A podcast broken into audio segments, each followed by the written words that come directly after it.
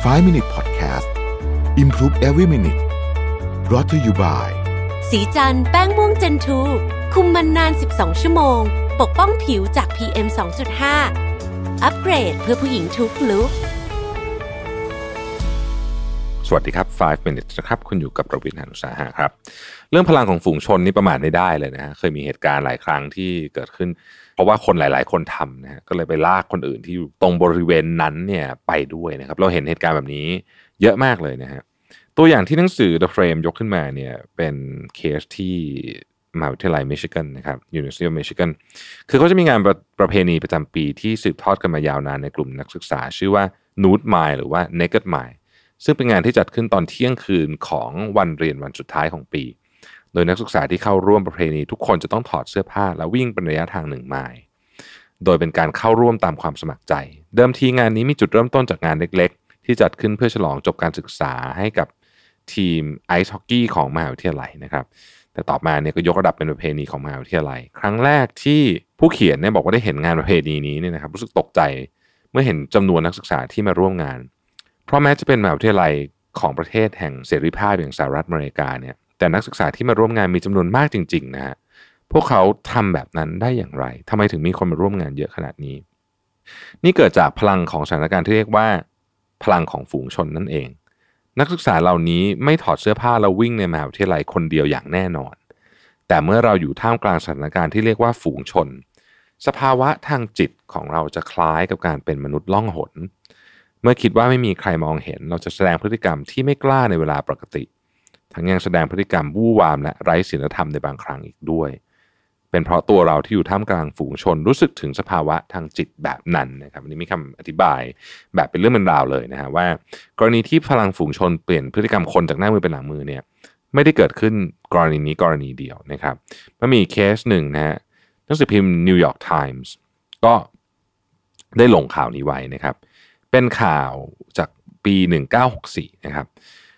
นิวยอร์กไทมส์ลงไว้ว่ามีผู้ชายจากเปอร์โตริโกเนี่ยพยายามจะกระโดดลงมาจากตึกสูงเพื่อฆ่าตัวตาย ตอนนั้นนี่มีคนจำนวนประมาณสัก 500 คนเนี่ยนะครับ ที่เฝ้ามองสถานการณ์ฉุกเฉินนั้นอยู่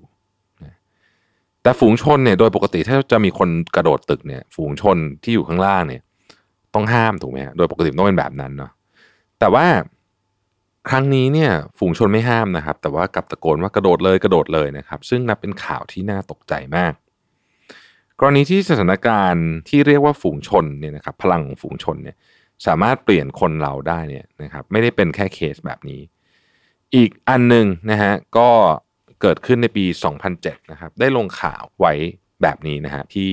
ประเทศจีนนะครับ คือที่เฉิงตูนะฮะ นางสาวอูไม่ทราบนามสกุลพยายามจะกระโดดจากตึกชั้น 6 ของโรงแรมเพื่อฆ่าตัวตาย เพราะรู้สึกสิ้นหวังในชีวิตหลังจากทะเลาะกับแฟนคนที่มุงดูเหตุการณ์อยู่ตอนนั้นเนี่ยได้ตะโกนยุยงผู้หญิงคนนั้นว่ากระโดดเร็วกระโดดเร็วนะครับหนังสือพิมพ์บอกว่าคนที่มุงดูเหตุการณ์ในตอนนั้นเนี่ยมีทั้งคนที่ตะโกนยุให้กระโดด คนที่หยิบมือถือขึ้นมาถ่ายรูป และเรียกเพื่อนๆมาดูด้วย คนส่วนหนึ่งที่ฝั่งตรงข้ามของตึกก็เล่นเพลงร้องเพลงไปนะฮะหลังจากผ่านไป 5 ชั่วโมง นางสาวอูไม่ทราบชื่อก็ได้รับการเกลี้ยกล่อมจนยอมล้มเลิกการฆ่าตัวตาย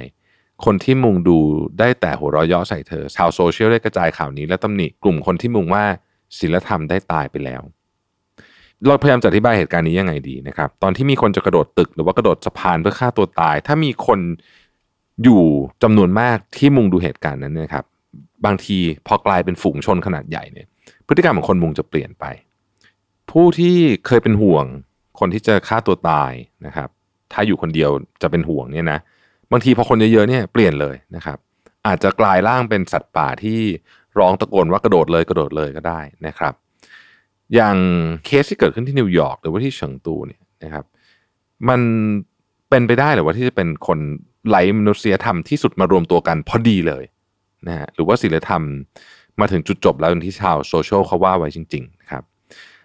มีคนพยายามจะอธิบายเรื่องนี้นะครับ อาจารย์ลีออนมานนะครับแห่งเยลนะฮะสนใจความจริงที่ว่าเหตุการณ์นี้มักจะเกิดขึ้นซ้ำๆเขามุ่งประเด็นไป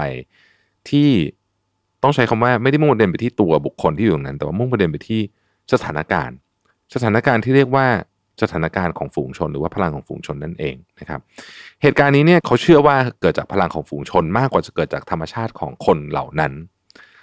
และเรียกฝูงชนแบบนี้ว่า betting crown หรือสภาวะที่ตัวตนของคนหนึ่งหายไปเมื่ออยู่ในสถานการณ์ที่เรียกว่าฝูงชน ซึ่งในทางจิตวิทยาเรียกว่า de-individualization นะครับ ในกรณีนี้เนี่ยการโทษว่าเป็นเพราะตัวตนภายในของคนนั้นอาจจะไม่ถูกต้องสัทีเดียว สภาวะที่พลังของสถานการณ์ที่เรียกว่าฝูงชนเหนือกว่าพลังของตัวตนภายในเนี่ยไม่ได้เกิดขึ้นแค่ในวัยผู้ใหญ่นะครับ ในวัยเด็กก็มีเหมือนกัน ยกตัวอย่างเช่นในวันฮอลโลวีนเนี่ยเด็กๆจะพากันไป หาเพื่อนบ้านแล้วพูดว่า trick or treat นะฮะเพื่อรับของขวัญเป็นลูกอมหรือขนมอะไรพวกนี้เนี่ยการวิจัยหนึ่งได้จัดทำขึ้นในวันฮอลโลวีน โดยให้เจ้าของบ้านเตรียมชามลูกอมไว้ให้ บอกให้เด็กๆ หยิบไปได้แค่คนละชิ้น จากนั้นแอบดูผ่านกล้องวงจรปิดว่าเด็กๆ หยิบไปชิ้นเดียวตามที่เจ้าของบ้านบอกไว้หรือเปล่านะครับ เรื่องที่น่าตกใจ เมื่อพบว่าเด็กที่มาคนเดียวจะหยิบลูกอมไปชิ้นเดียวตามที่บอกไว้นะตามที่เจ้าของบ้านบอกไว้ในป้ายเนี่ยนะครับ แต่ถ้าเด็กๆมาด้วยกันหลายคนจะไม่ทำตามคำสั่งของเจ้าของบ้าน และจะหยิบลูกอมไปมากกว่า 2 ชิ้น เหตุผลที่เด็กๆ แสดงพฤติกรรมเช่นนี้เวลาอยู่ด้วยกันหลายคน ไม่ใช่เพราะธรรมชาติของเด็กที่ชั่วร้าย แต่สถานการณ์ที่เรียกว่าฝูงชนได้เปลี่ยนพฤติกรรมของพวกเขาไปโดยสิ้นเชิงต่างหากผมเชื่อว่าหลายท่านอาจจะเคยตกในสถานการณ์แบบนี้นะฮะก็ต้องระมัดระวังแล้วก็ต้องบอกว่าต้องเรียกสติกลับคืนมาให้ได้ ขอบคุณที่ติดตาม 5 minutes นะครับ สวัสดีครับ 5 Minute Podcast Improve Every Minute Presented by สีจันแป้งม่วงเจนทู